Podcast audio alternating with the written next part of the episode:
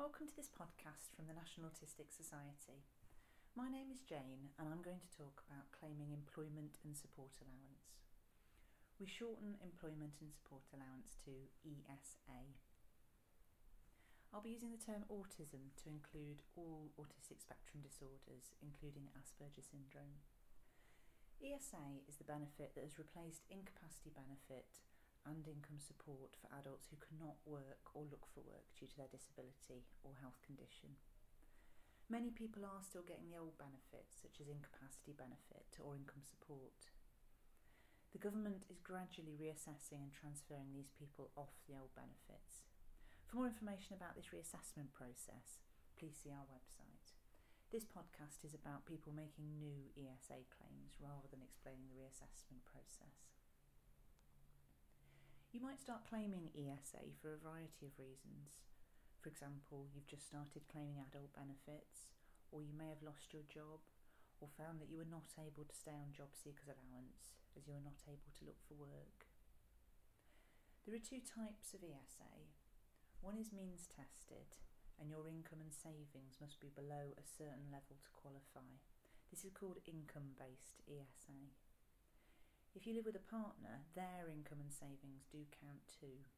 But if you live with your family or friends, their money is not taken into account. The other type is called contributory ESA. To qualify for this, you must have paid enough national insurance contributions. Some people aged under 25 can qualify for contributory ESA even if they've never paid national insurance. This is called contributory ESA in youth. You have to meet some basic criteria to get ESA. You must be aged between 16 and pension age. You must be in Great Britain. You must not already be getting income support or job seekers allowance.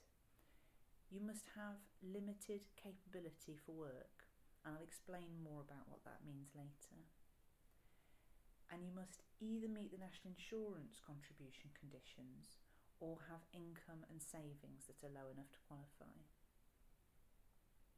To make a claim for ESA, phone Job Centre Plus on 0800 055 6688 if you live in England, Wales, or Scotland. If you're in Northern Ireland, call 0800 085 6318. When you ring, a person will complete the claim form over the phone for you. The call can take quite a long time. Make sure you have all the information that they might need ready, such as your national insurance number, details of bank accounts, and details of when you last worked or were in education. If you cannot manage to do a claim over the phone like this, you can ask them to send a paper claim form out to you to fill in. Alternatively, you can complete the claim online by going to the DirectGov website. After the telephone claim, they will post you a printout of the claim that they completed. Check this carefully to see if they've made any mistakes. They will ask you to send in any extra evidence that is needed for your claim. You will need to send in a sick note from your doctor and proof of your income and savings, plus any other information that they ask for. Once you've completed the claim form and provided a sick note, the ESA can be paid for the 13 week assessment phase. At this stage, the award is only a temporary one. During the 13 weeks, you're assessed to see if you have limited capability for work. If you have limited capability for work, the benefit will carry on being paid after the 13 weeks. If you do not have limited capability for work, the ESA will stop after 13 weeks. Whether or not you have limited capability for work is determined by a points based system. There are a list of statements called descriptors. Each statement has a number of points attached. If a statement applies to you, you get that number of points. For example, one statement is cannot cope with minor planned change to the extent that overall day to day life is made significantly more difficult. That statement's worth six points. You count up all the points from the descriptors that apply to you, and if you score 15 points or more, you're counted as having limited capability for work. Descriptors do cover areas that are relevant to people with autism, such as coping with change, getting about, coping with social situations, behaving appropriately with other people, and awareness of danger. To assess you, they will first send you a form called an ESA 50. Fill this in carefully and get somebody to help you if possible. When you return the form, send with it any extra evidence that you have. This could be a diagnosis letter or any other letters or reports that you've got. After the form is returned, most people are asked to attend a medical assessment, which is carried out by a private company called Atos. If you can, take a friend or a family member with you to the medical so they can help you to explain what things you have difficulty with.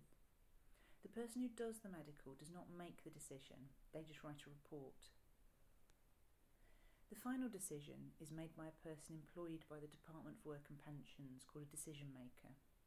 The decision maker makes this decision by looking at the report from the medical assessment, looking at the form that you completed, and any extra information that you've sent to them.